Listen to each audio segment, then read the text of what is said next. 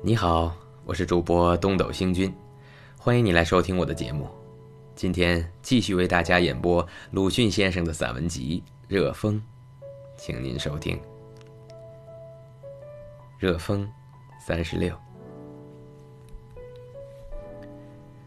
高雅的人说：“白话必离浅陋，不知识者亦审之者也。”中国不识字的人单会讲话。壁离浅陋不必说了，因为自己不通，所以提倡白话，以自闻其陋。如我辈的人，正是壁离浅陋，也不在话下了。最可叹的是几位雅人，也还不能如《镜花缘》里说的君子国的酒保一般，满口酒要一壶壶、两壶壶，菜要一碟壶。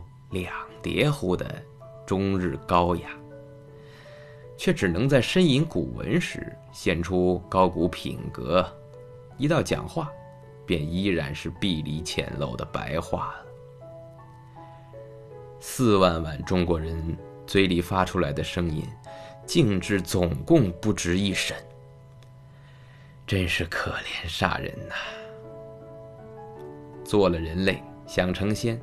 生在地上要上天，明明是现代人，吸着现在的空气，却偏要乐派腐朽的鸣叫，将死的语言，侮辱尽现在。这都是现在的屠杀者，杀了现在，也便杀了将来。将来，是子孙的时代。好了。今天就为您播送到这里了。如果您喜欢我的节目，可以为我点个赞，或者转发给您的朋友。感谢您的收听和支持，我们下期再会。